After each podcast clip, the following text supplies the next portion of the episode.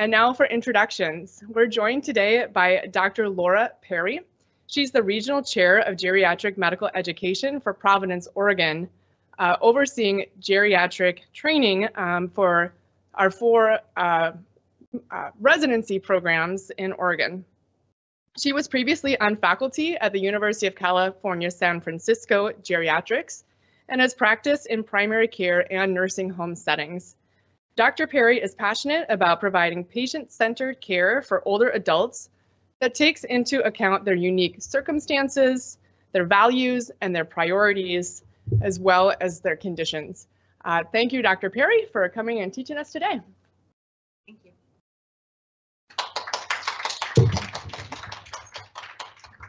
Thanks for having me today. I'm really happy to be here. Before we begin, I just want to say I have no financial disclosures. Um, I only get my money from Providence. Um, and I'm going to talk about a series of patients toward the later part of this talk. Um, I want you to know that a number of the details identifying them have been changed, especially their names. And while I use some photos to represent these patients, these are not photos of the patients, but ones that I found by Googling. I hope today that by the time we're done with this talk, you'll have accomplished a few things. One, you'll be able to identify the role that trauma plays in older adults' lives.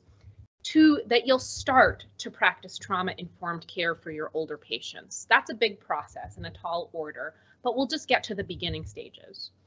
And most importantly, I think that you can work to avoid re-triggering past traumas when providing care for an older adult.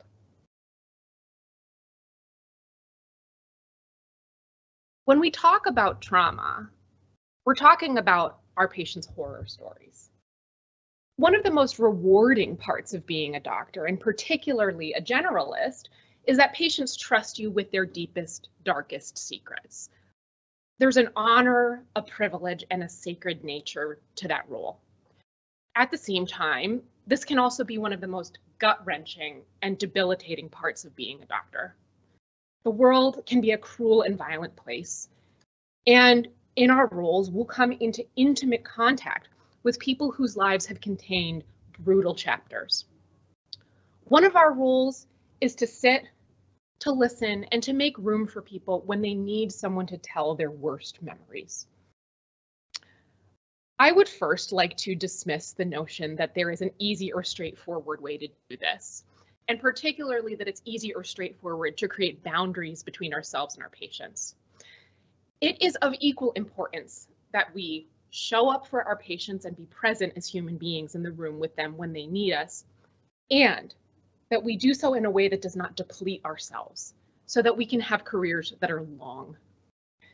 I would argue that figuring out how to do this is a career long. And I want to specifically say that to the residents and other learners in the room. I think sometimes you receive messages that are a bit flippant all you need to do is learn how to create boundaries as if that's a simple process. As geopolitics would inform us, boundaries are fluid, boundaries are negotiable, and boundaries can be a source of constant conflict. That is normal, and there is nothing wrong with you for continuing to figure out or for struggling to do so. Sometimes the stories that our patients share with us will have a familiar tinge. They will evoke our own memories of horror or brutality. Sometimes the things we witness our patients experiencing will hurt us and create our own horror stories. The last four years since the onset of COVID in particular have offered more abundant opportunities for horror stories.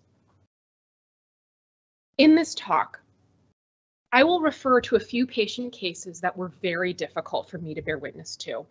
And so in advance, I want to let you know that both this talk and the practice of medicine will contain some troubling aspects. I invite you to ground yourself in preparation, not to brace yourself, which is to activate your sympathetic nervous system, but rather to activate your parasympathetic nervous system by finding a familiar friend in the audience with whom you can exchange knowing glances or the squeeze of a hand.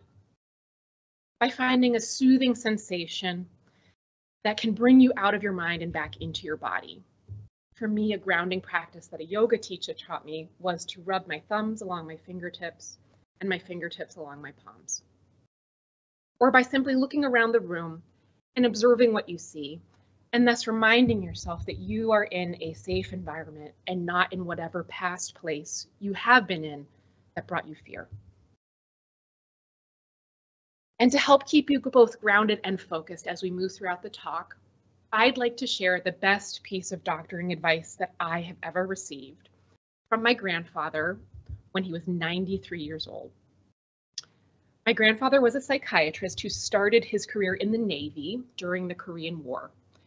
His first duty assignment was to evaluate Navy men as they returned from combat to determine whether they were fit to return to duty or whether they were suffering too much from the effects of what they then called combat fatigue. He trained before the release of the first antipsychotic drug, when the standard of care for psychosis was either electroshock treatment or iatrogenic hypoglycemia from insulin. He was certainly an expert in both hearing about and experiencing horror stories. When he was alive, I used to consult him about my most difficult cases. And about one of those, he gave me the advice Sometimes a patient needs a friend. Please keep that in your hearts. I'd like to start by reviewing what trauma does to people. This book was published 10 years ago and hit number one on the New York Times bestseller list, spending more than two years there. The popularity of this book really changed the public conversation about trauma. It was a catalyst in the conversation about trauma-informed care. The thesis underlying this book is that trauma changes how our brain and autonomic nervous system behave. Trauma does not just cause post-traumatic stress disorder, which is an isolated psychological illness. It also has a myriad of physical effects. Now, while this book really did change the conversation, and maybe something that you think after this talk you want to pick up if you haven't already read it, I do want to note that both this book and its author are far from perfect. Dr. van der Kolk has since faced accusations of misconduct and maltreatment from a number of people he'd worked with. So for alternatives, I recommend either When the Body Says No by Gabor Mate or Waking the Tiger by Peter Levine. Because this is such a hot topic, many of our patients will have read the book or have learned about trauma through social media or the popular press. Many of them want you to speak the language that they speak. So let's talk through some terms to help get you on the same page. Much of the language around trauma recently has focused on ACEs, or adverse childhood experiences. There's quite a bit of variability in how these are defined, especially if you're looking at data from different countries. For example, in China, many of the studies on ACEs focus on economic deprivation and the impacts of the Cultural Revolution. In the United States, an ACEs questionnaire may include a question about whether a family member was incarcerated. In the UK, ACEs surveys typically include questions about serious childhood illnesses that may have impacted the person's schooling. In general, a lot of the research that has been done over the last 10 to 15 years has focused on the question, what is the relative rate of X disorder in people who have zero ACEs versus those who have one or more or a given set of ACEs? Another very common piece of language you'll hear about trauma is the trauma response. Now, this is not a guaranteed outcome after a traumatic event. Data suggests that there are factors that can prevent the after effects of trauma, particularly providing the person who experienced it with a sense of safety and community in the aftermath. Essentially, you could call this processing the trauma. However, for many people, if they are not provided with a sense of safety after a traumatic event, the changes to the body fester in these cases, physical health effects come hand in hand with psychological effects.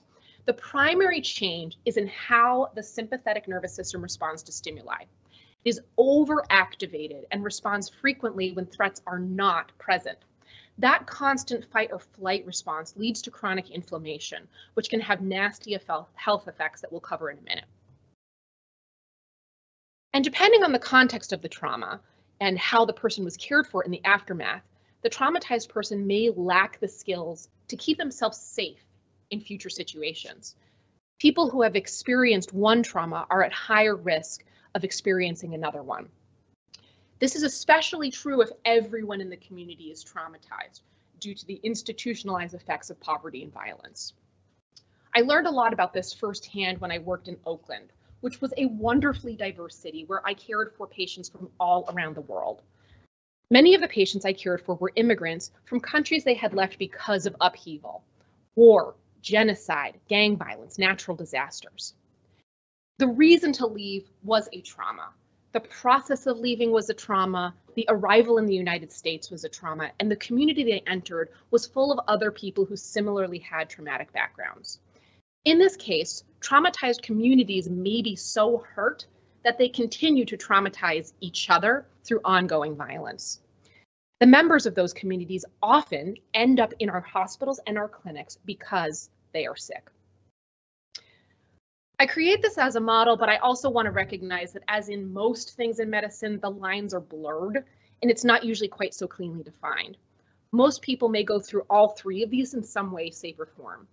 And I don't want to create the impression that there are no effective treatments. None of this is deterministic so much as it is related. This is a very exciting time in the development and dissemination of many new therapies for trauma, which I don't have the bandwidth to get into in this talk, but I do hope that it is a topic of a future grand rounds. Like I said, when someone has untreated trauma, their sympathetic nervous system reacts to stimuli that don't really merit that response. Behaviorally, this presents in a few characteristic phenotypic patterns. Fight. This is where we often end up calling people difficult patients. People assume that every statement carries behind it the intent to start a conflict. These are the patients who, when you ask them, what do you know about your diabetes, respond with, oh, so you think I'm stupid, that I don't know anything about diabetes. In a patient with cognitive impairment, this can look like biting, scratching, or hitting. Flight. We see this in patients who no-show to appointments. The patients who say, I just, I can't deal with this right now, and don't engage in care for their chronic conditions. Freeze. These are the patients who sit there and nod during a visit, but are internally dissociating. They are disconnected from their bodily experience and may be unable to report symptoms in the same way that other patients do. These are the patients who always look like they're about to cry, but they don't. And sometimes these patients are more difficult to recognize in comparison with patients with the other phenotype. Finally, fawn. These are the patients who desperately want to show us that they are doing what they told them to do. The ones who say, I'm trying to be a good patient for you, I promise. People with a trauma history may have one predominant way of responding, for example, the fawners will typically be perfectionists and bend over backwards to take care of everyone else. I'm willing to bet money that there are several people in this room who meet that description because many of them make excellent caring professionals. However, they don't typically devote equal attention to caring for themselves. That overactivated sympathetic response has a profound impact on the body. There's four particular means of this. First, it changes how thoughts move through the brain. fMRI data shows that in people with a history of untreated trauma, different regions of the brain are activated when presented with a stimulus compared with people who have no trauma history. The parasympathetic nervous system response does not activate in proportion to the sympathetic nervous response.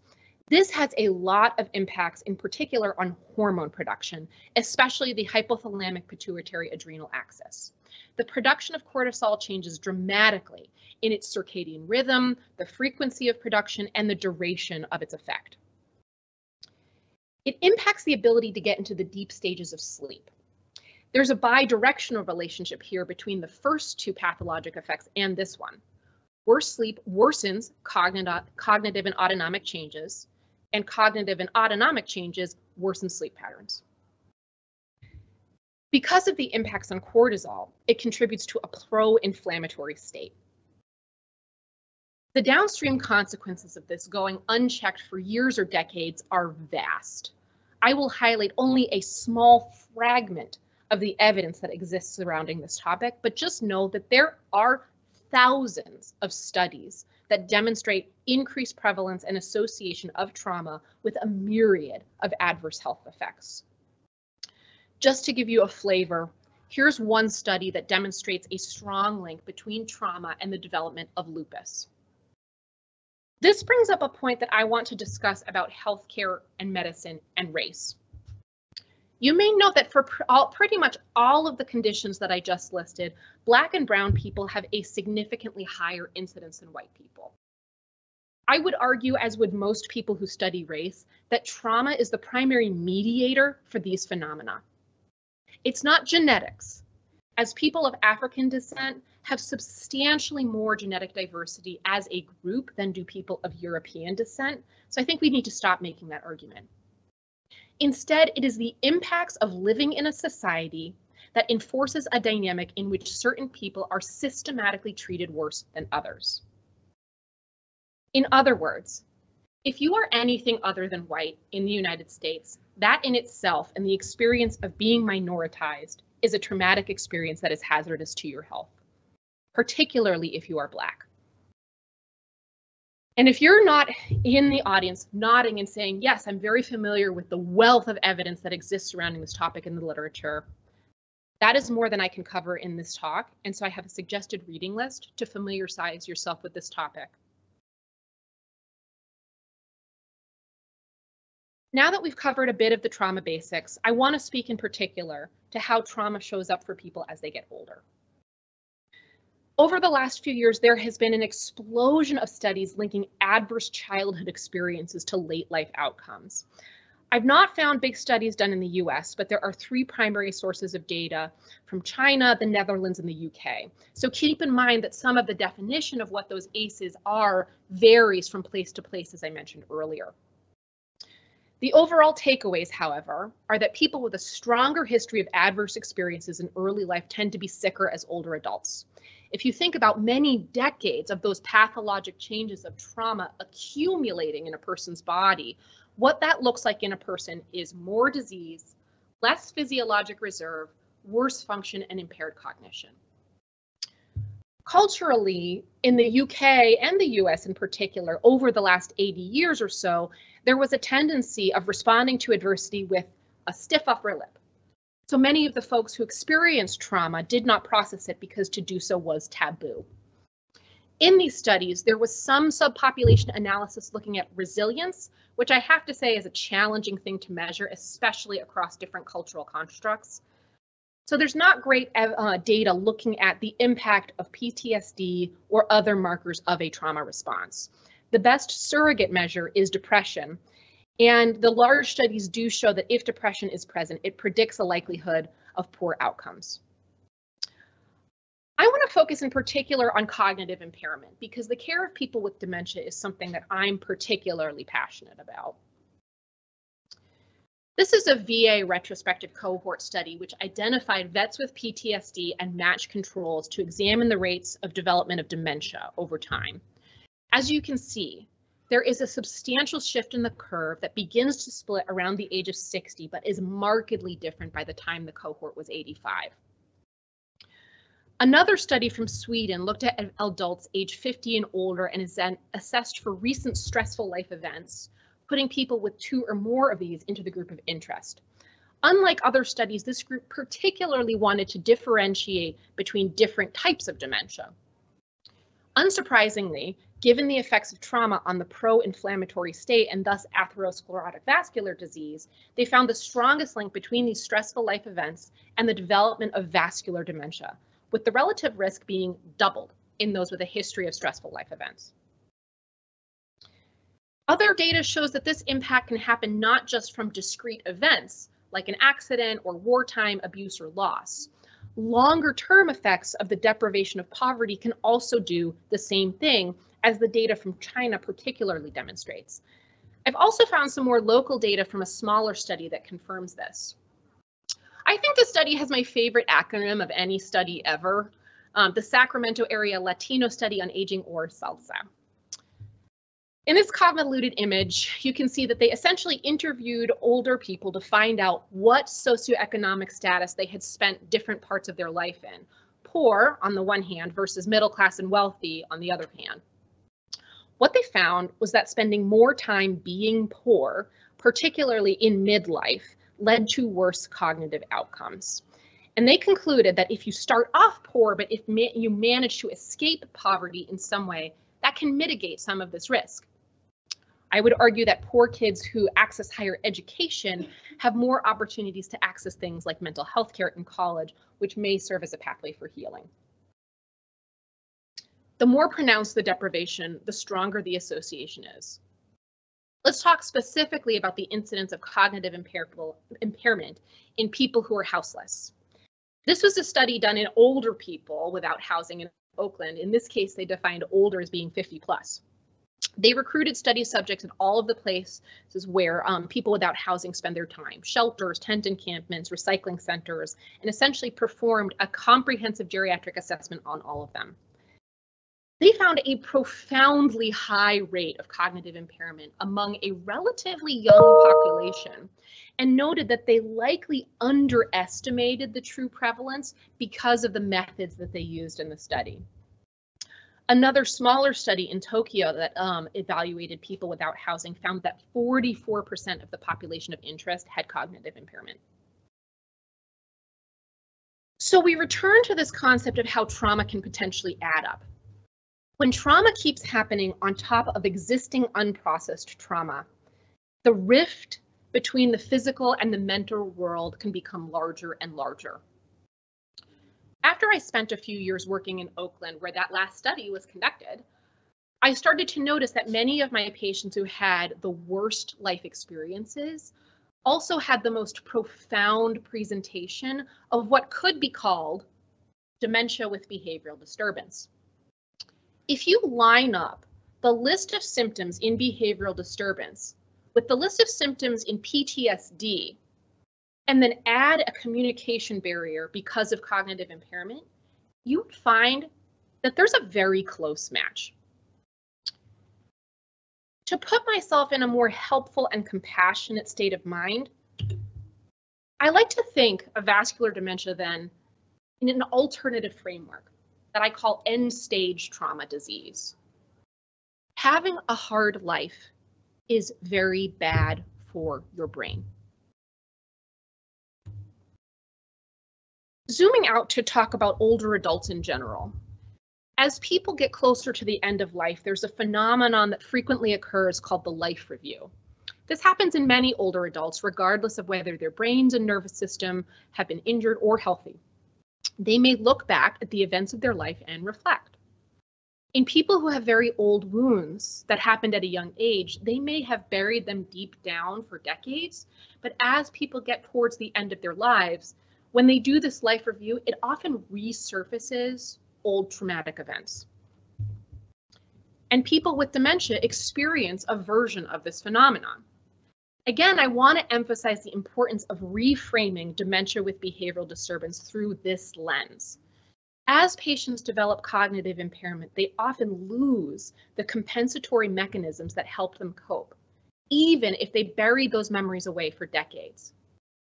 As we begin to talk about being trauma informed, I ask you to start from a place of recognizing that a person with dementia with behavioral disturbance very well may be someone who has been pathologically frightened. If you view them as scared rather than as agitated or aggressive. How would that change your practice? Much of the time when people are sick, that can be a new source of horror. I want to focus in particular on delirium. The data on this topic conflicts a little bit, but most of the recent work shows that in the people who have experienced delirium up to 30% of them will meet criteria for PTSD after the fact. I've since made it a part of my practice to ask patients who are discharged from the hospital, what do you remember of your hospital stay when I'm seeing them and um, for a post-discharge visit? From this practice, I have uncovered many previously undiagnosed cases of delirium even in those whose delirium was recognized, this loss of memory is a massive challenge for the patient's future care. If you don't know what happened to you during the hospitalization, then you don't know what that means for your overall health, how you'll need to care for yourself afterwards, what the overall consequences are, etc. However, many people do have very vivid and frightening memories of their delusions and hallucinations. Here's one story from a patient who survived a case of severe flu that led to ARDS in the ICU. But waking from the coma wouldn't be the end of it, as I now entered a Can you turn up the volume on that at all? world of delirium.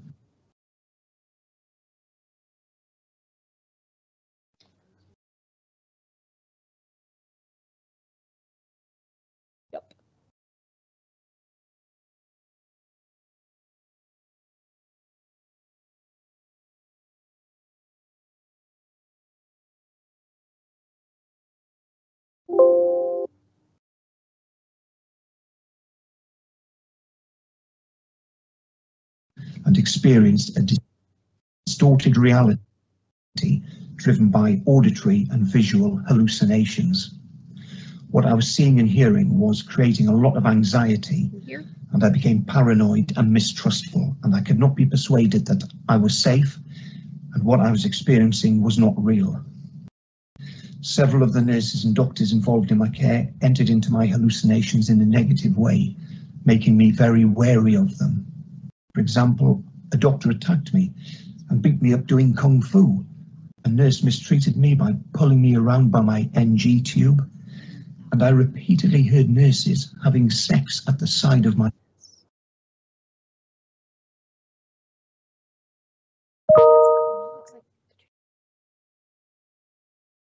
bed.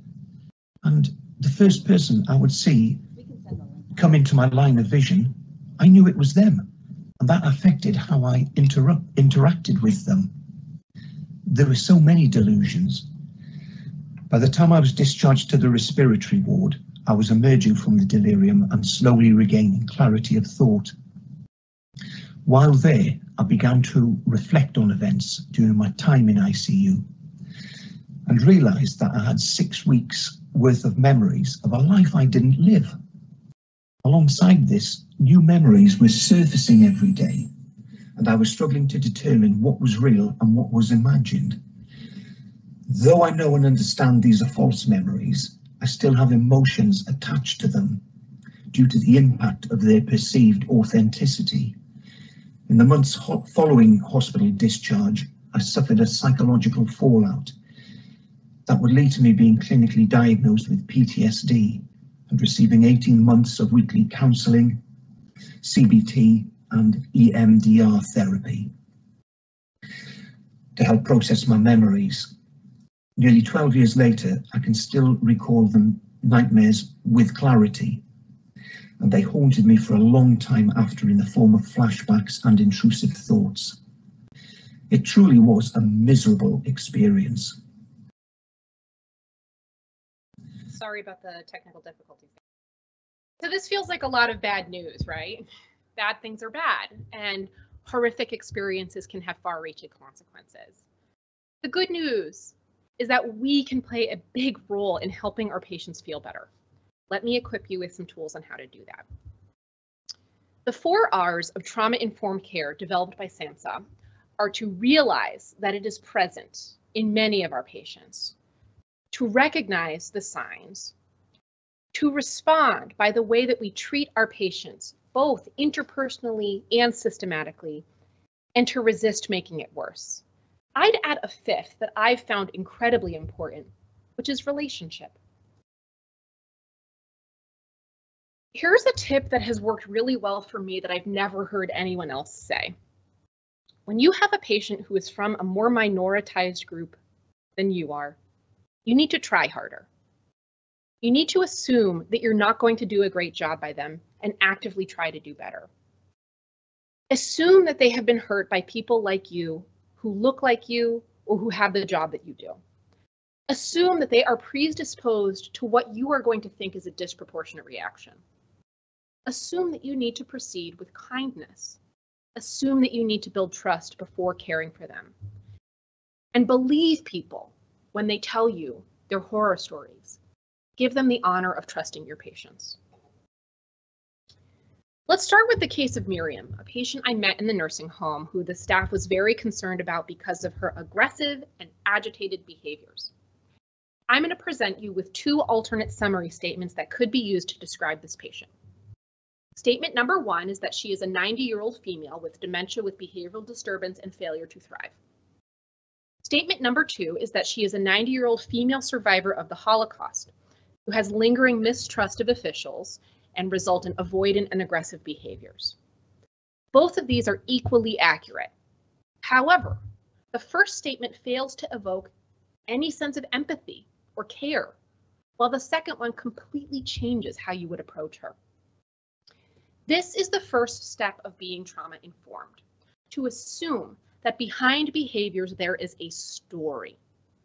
This particular patient had developed peripheral vision loss from untreated glaucoma, which led her to her being easily startled when someone approached her from a direction that she couldn't see.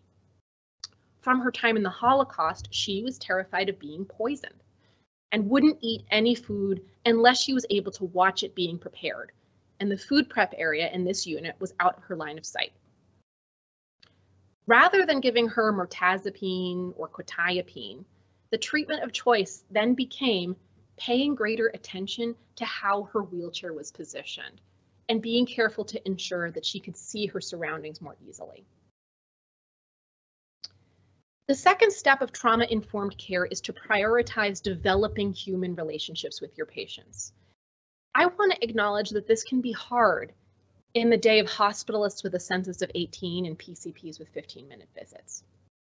So I want to recommend a really great resource, which is the American Academy of Communication and Healthcare. This is a training group that has a wealth of educational materials, including reading lists on their website. This framework of suggestions on how to make an encounter with a patient more conducive to developing a relationship is one that I've used for the last seven years or so with a lot of success. It harkens back to a sociologic framework developed by Arthur Kleinman known as the illness narrative or illness experience, asking us to spend as much of our time learning about who the patient is, what they think, and how they feel about how they're doing, as in addition to the physical manifestations of their illness. It also ensures that we honor our role as the patient's teacher in addition to their healer.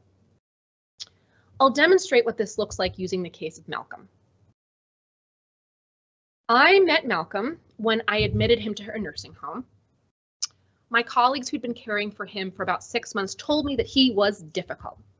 They said he was frequently unwilling to participate in many aspects of his exam and seemed very guarded when taking a history. They described him as manipulative and lazy. And as evidence, they cited that his back MRI was normal and his inability to walk was deconditioning. When I got to the sniff, the nurses told me that he was demanding to have cough syrup, even though they never heard him cough. So when I met him, I asked him that question What do you remember of your hospitalization? He actually had no idea why he'd been hospitalized. So my first encounter with him was pretty tense. It was spent helping him to understand that he was hospitalized for altered mental status because of methamphetamine use. It was clear to me that he viewed me similarly to how he viewed the police, that I was there to judge him and to get him in trouble rather than to make him feel better. So I utilized all the parts of relationship centered communication that I could. Small talk before big talk. So at my next visit to see him, we just chit chatted. We talked about how terrible the food was at the nursing home. We talked about his roommates' latest shenanigans.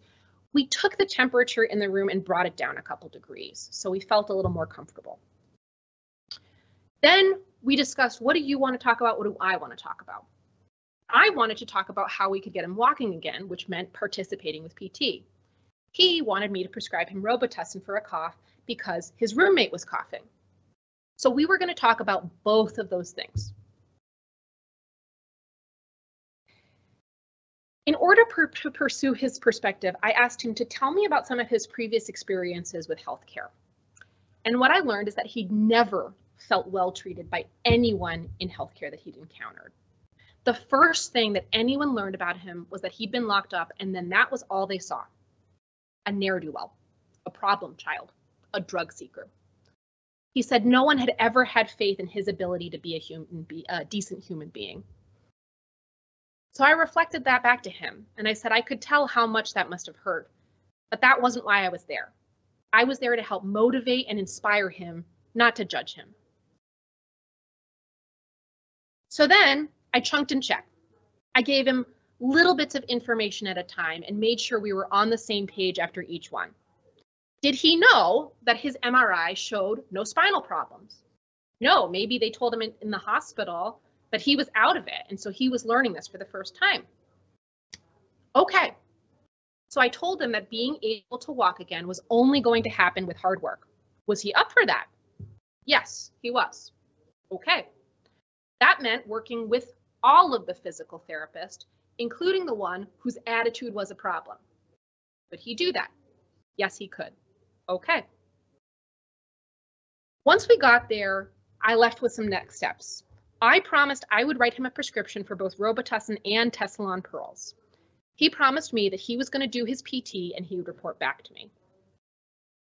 By giving him Robitussin and Tessalon pearls, I was able to build enough of a relationship with him that he was more willing to listen to me when I said the only way he was going to get out of the sniff was by working hard with physical therapy, even if he didn't like the guy.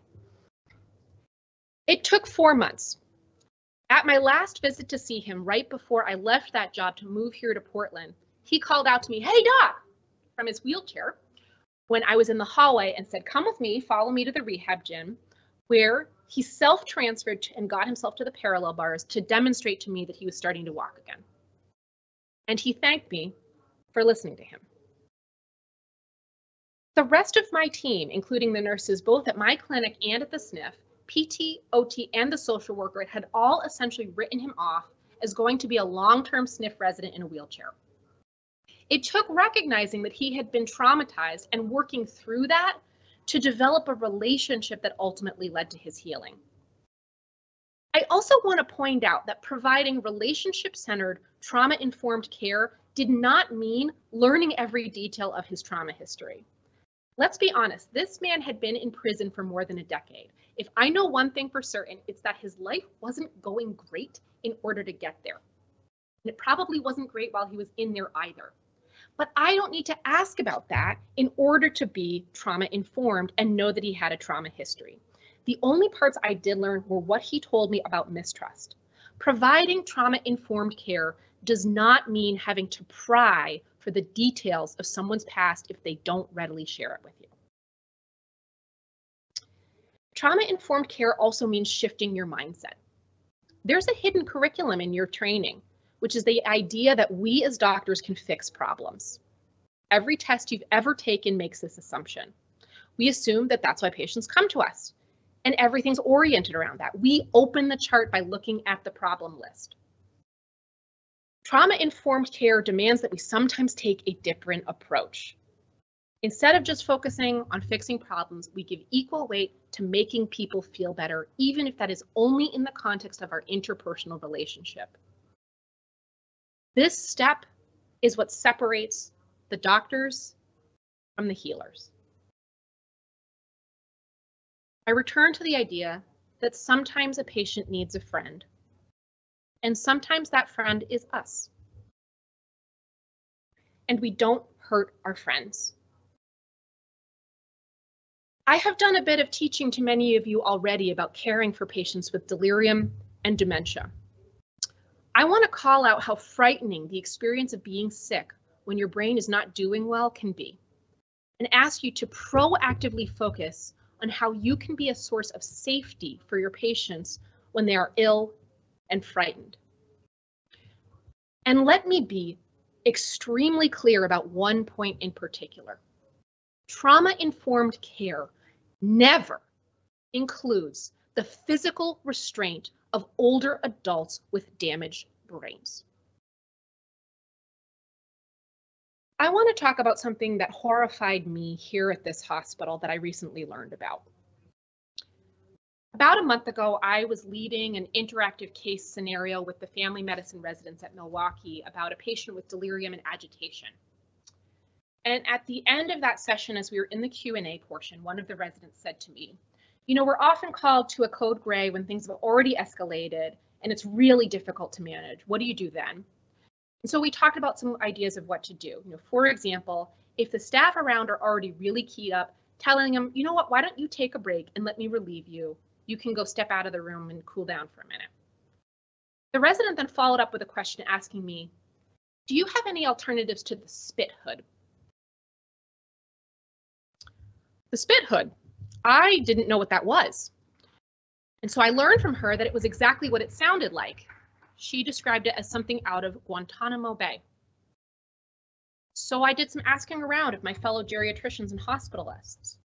And I learned from one hospitalist who now works at Milwaukie that he'd never seen it used there, but he had seen it used here at St. Vincent's. That prompted me to come to my boss, Steve Freer, who immediately said he would be looking into it and ensuring that it would never again be a tool that our staff would reach for. That is being trauma informed. And all of us need to do the same.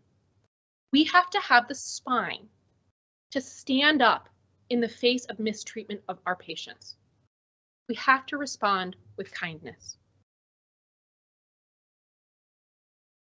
I want to conclude with one particularly difficult case of Kim. Kim was referred to my home-based primary care program by the hospital because she was a frequent flyer.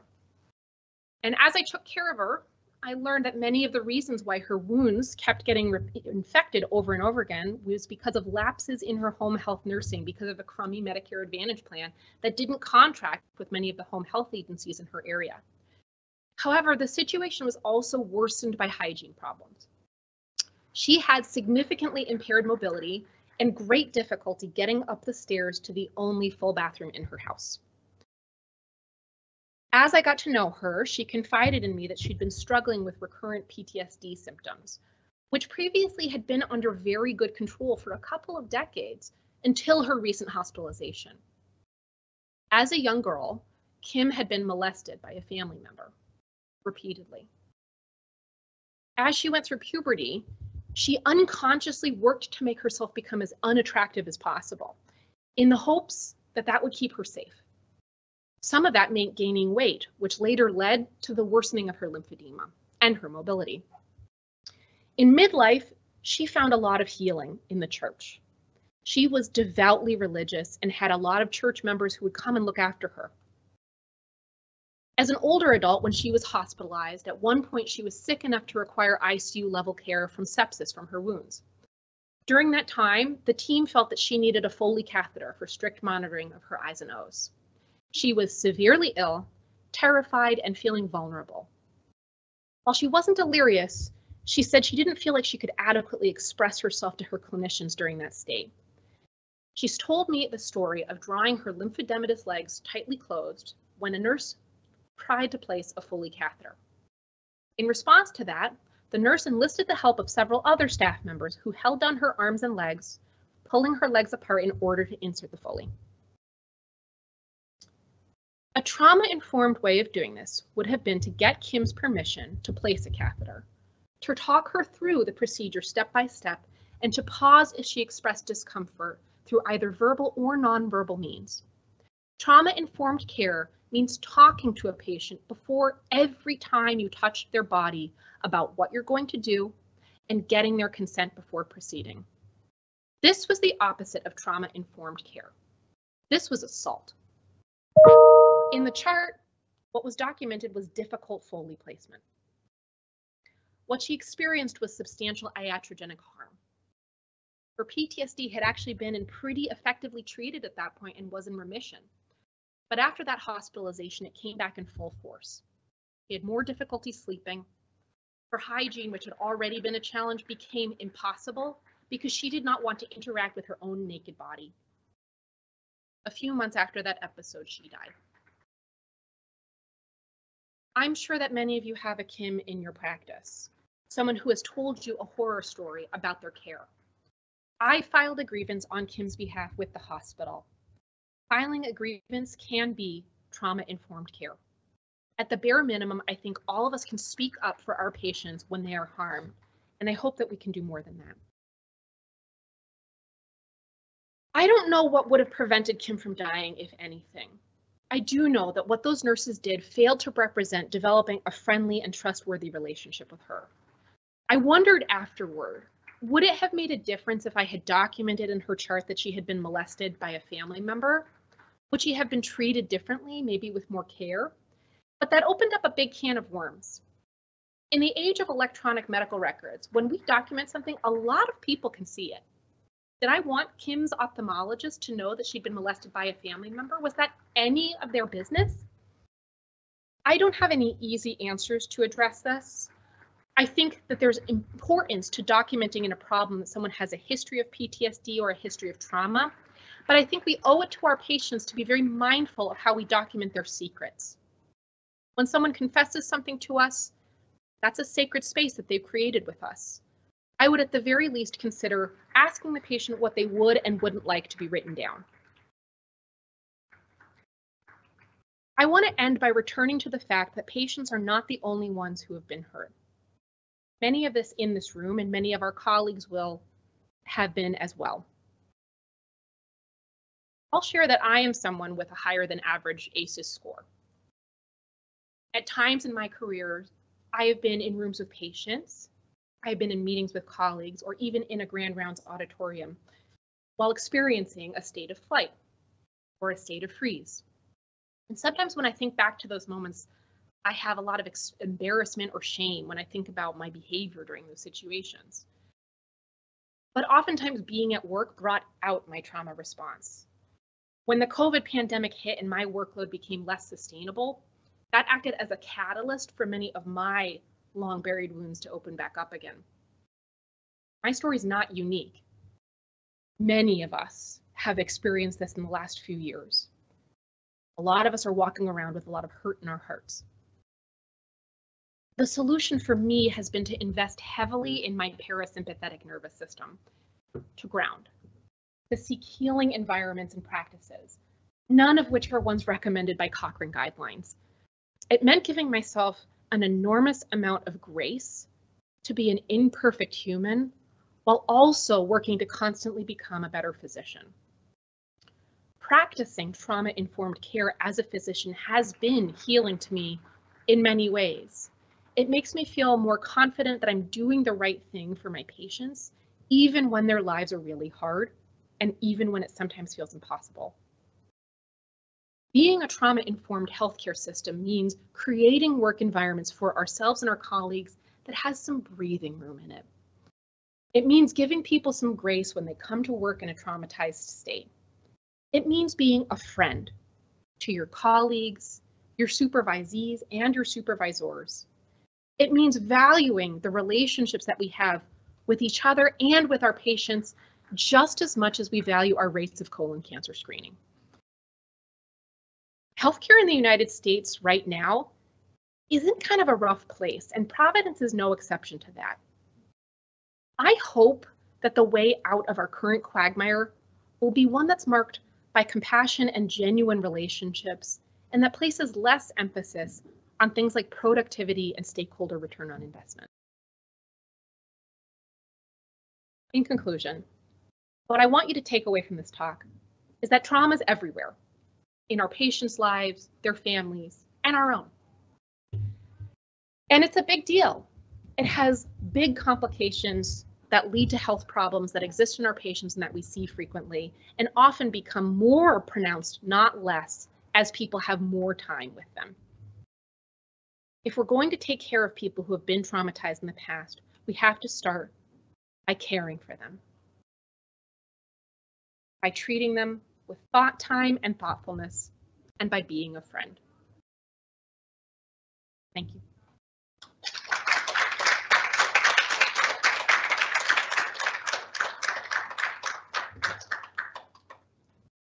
Dr. Perry, many thanks so much to reflect on. Um, take a deep breath and look for questions here in the auditorium.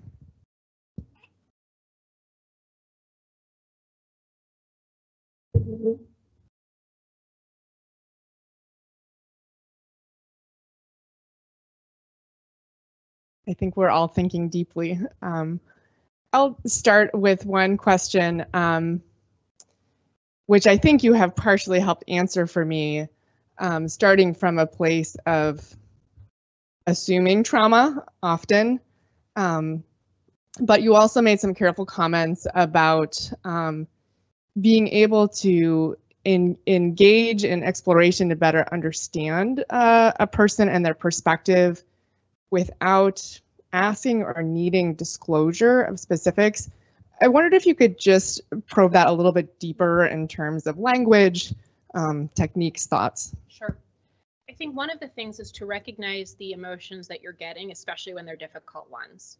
So a way that I would do that, for example, would be to say, and you know, I spent a lot of time in California, so I use the word vibes a lot. Um, I'll say, you know, I'm kind of picking up on the vibe that maybe you're not super comfortable in this clinic. Am I hitting the right note? Can you tell me a little bit more about where that might be coming from? I'm wondering if you've had some experiences in the in the past that haven't been so hot um, in healthcare. So by confining it to healthcare, it sort of stays within the confines of our relationship in the context of what's going on without saying like, hey, so one, tell me about how terrible your life's been. Like what's what's going on there? I think coming at it from a place of recognizing the emotion, naming it out loud, and asking a related question. Thanks, very helpful.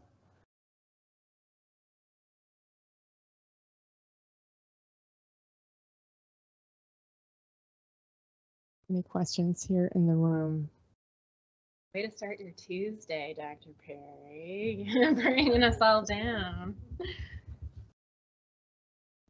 So, okay, that means I get to keep asking. Um, next, um, clearly opened with thoughts about um, time uh, and important to think about as we think about systemic change, perhaps as well. Um, but with regard to what is more immediately controllable and interpersonal interactions, um, two questions I had. One was, um, once again, any specific sort of yep. thoughts, language techniques about things that can be done um, within the constraints of time.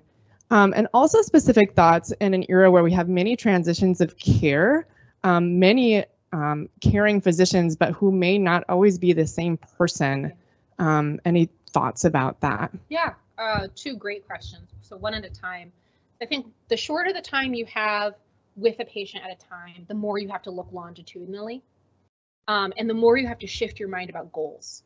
Um, I think particularly this can be challenging when you're first starting out residency and you have just been taking so many tests learning all of the right things to do for your patient. So you walk into an encounter and you've got you're like, I've got 15 things that's a care gap that needs to be addressed with this patient. And I would say you've got to reshift your mindset to say, if I only have 30 minutes with that patient, I will not expect to accomplish any of those in this visit. All I'm going to do is just try to get to know this person. And my goal for this visit will be that they come back to the next visit. So and that's i think probably one of the biggest challenges of residency training is learning to have that longitudinal mindset. And i would say it's challenging even for me as a geriatrician who's really good at looking at the long term.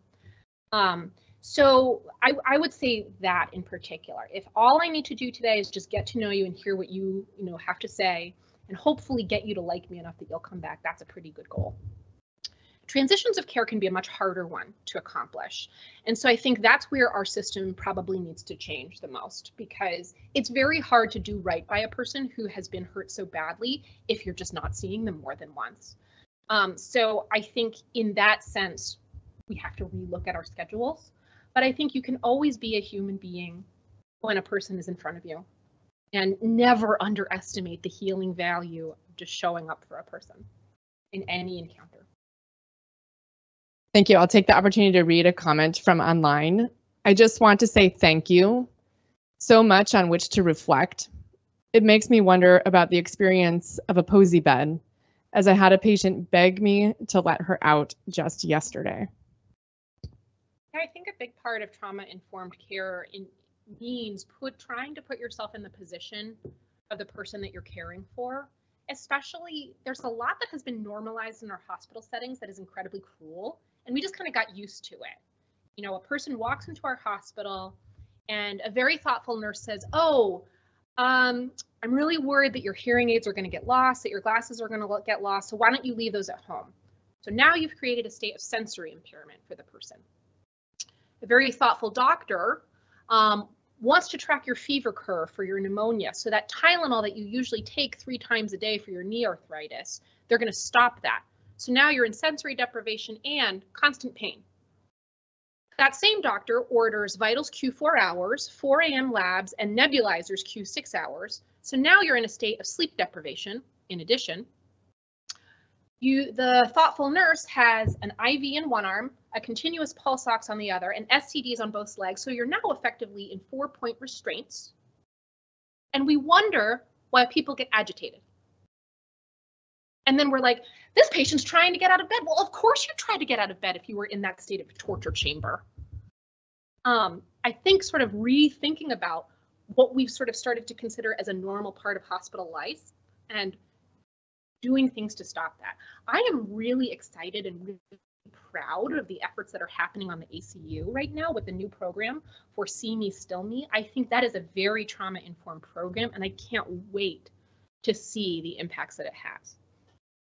That might be a wonderful segue to this next and last question for the morning, which says I work in a strongly interdisciplinary setting. Can you talk about how best to use the talents of RN, social work, chaplain, PT, OT, etc., in meeting a person? That's a great point. Um, I hope that some of it comes from our role as teachers. We talk a lot about, you know, who should be the interdisciplinary leader of the team, and for a long time, doctors have been sort of the de facto leader. I think we have to earn that title in a lot of ways by making sure that we have taught a lot of these concepts now that we've learned them to our colleagues, and then soliciting their ideas. Um, Remember that if you come into a patient's room trying to manage a challenging situation, the person who's caring for that patient may themselves also be traumatized and may be in a state of fight, flight, freeze, or fawn. And coming to them with that same kindness that you also approach the patient, I think is key. Um, I think looking at some of the systemic level problems that we have and trying to come together to solve them as a group is really the only way forward. Great. Thank you so much um, for this tremendously useful and thought provoking talk, Dr. Perry. Um, happy Tuesday. Thank you.